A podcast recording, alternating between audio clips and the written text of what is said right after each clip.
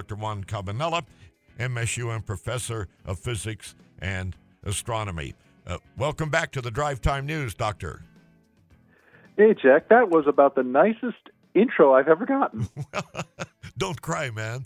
Uh, get used to it. Uh, so, uh, this five planet conjunction, which I have, you know, I've just given up on thinking I can see anything because we, this is, there's just so much light in our atmosphere. Even on the, the clearest of nights, it's difficult. Well, you can find the moon most any time. and, and uh, I've seen that other conjunction, but uh, is this, I know it's not going to go away real quick, but the main conjunction is going now. Is this something that you think we can see?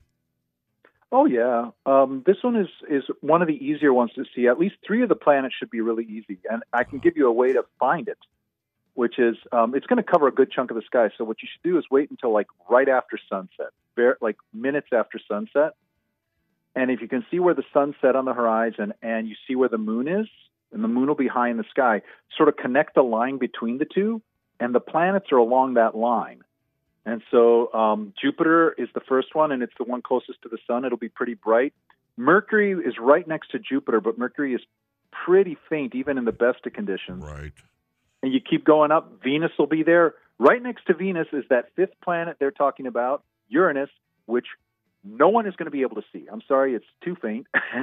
and then you keep going, you keep going up, and you'll see a very bright red star, and that'll be Mars. Okay. And so there's your four of the five. I, I am pretty sure you can see. Are Are you confident that the sky is clear enough or clear tonight that uh, people with uh, decent telescopes will be able to detect and maybe photograph them?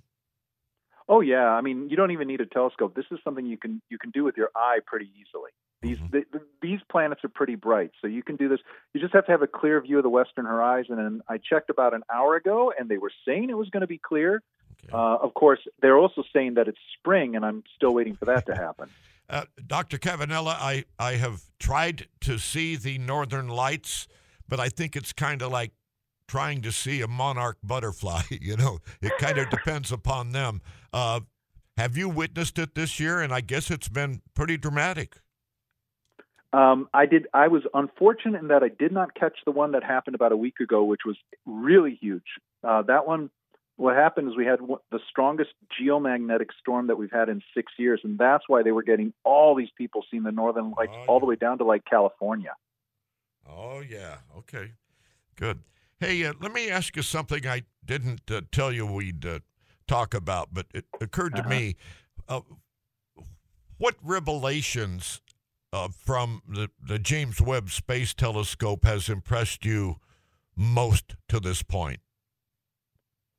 Oh gosh, I think I, I have to say that the thing that's surprising me the most right now is that we keep spotting pretty large galaxies pretty insanely far away. And the reason that that's important is since light takes so long to travel to us, these galaxies were large really early in the universe. And I, I studied galaxies when I was still doing very active astronomy, and I, I still don't understand how you can build them so fast that they're that big so early in the universe. So we still don't know how galaxies are born, and uh, or how they, how I should say, how they how they grow, and uh, it's just amazing to me. That that's the biggest surprise is we were expecting to find little tiny fragments of galaxies, and we're finding big galaxies early on, and that's kind of surprising.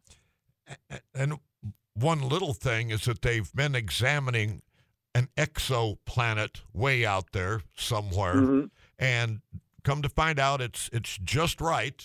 You know, it's an exoplanet, except it has no oxygen. That's just a one little. So, so they're not looking for anybody on the boat, on a boat on a lake fishing or anything like that. Well, they might be looking for that, but uh, I think that's a very intriguing part of the uh, JWST.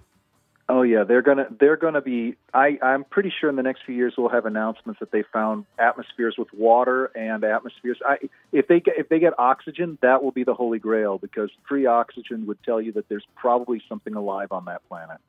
All right. Well, thank you for uh, what you do, and uh, thank you for joining us again today. It's a, a real pleasure as always.